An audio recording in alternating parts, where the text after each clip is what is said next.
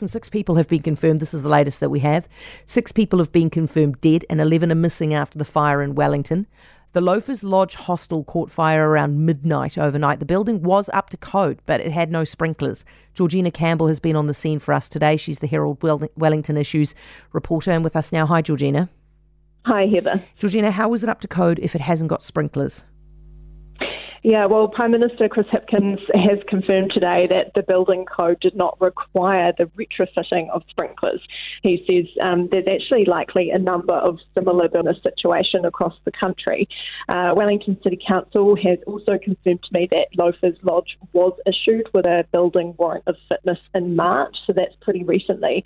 And New Zealand standards for fire alarm and safety systems are routinely inspected as part of a building warrant of fitness. But look, I think considering um, the gravity of this situation and the number of deaths, this is something um, that you know authorities potentially could be taking a closer look at. Were there alarms?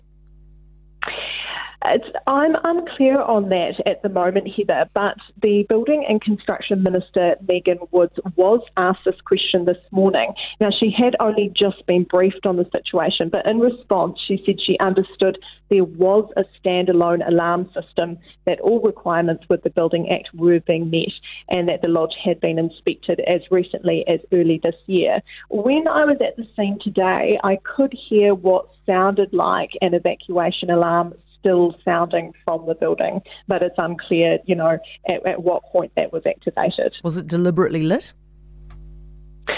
At the moment, uh, the cause of the fire is being treated as unexplained.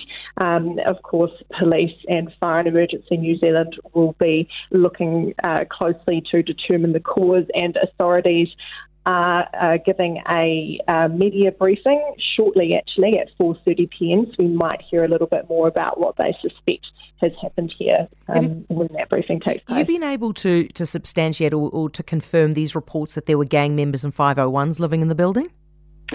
Yes, yeah, so one resident we spoke to today who lives nearby the building claimed that there were 501s and gang members living there. Uh, we asked police about this, and the spokesperson said they couldn't confirm that yet. Um, the Ministry of Social Development says the lodge was not currently used as a supplier of emergency housing, uh, but the lodge was on a list of suppliers um, and had been used in the past, but there weren't currently any emergency housing clients there. there there were people who had registered it as their address with a city mission, right?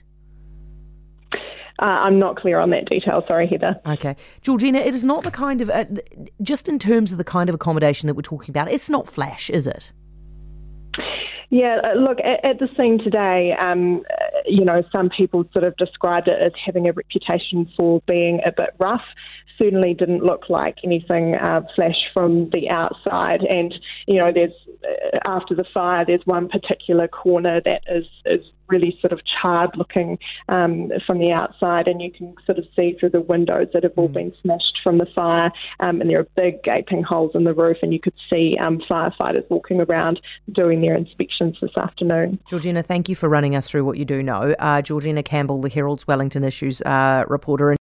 For more from Heather du Plessis-Allen Drive, listen live to News Talk ZB from 4 p.m. weekdays or follow the podcast on iHeartRadio.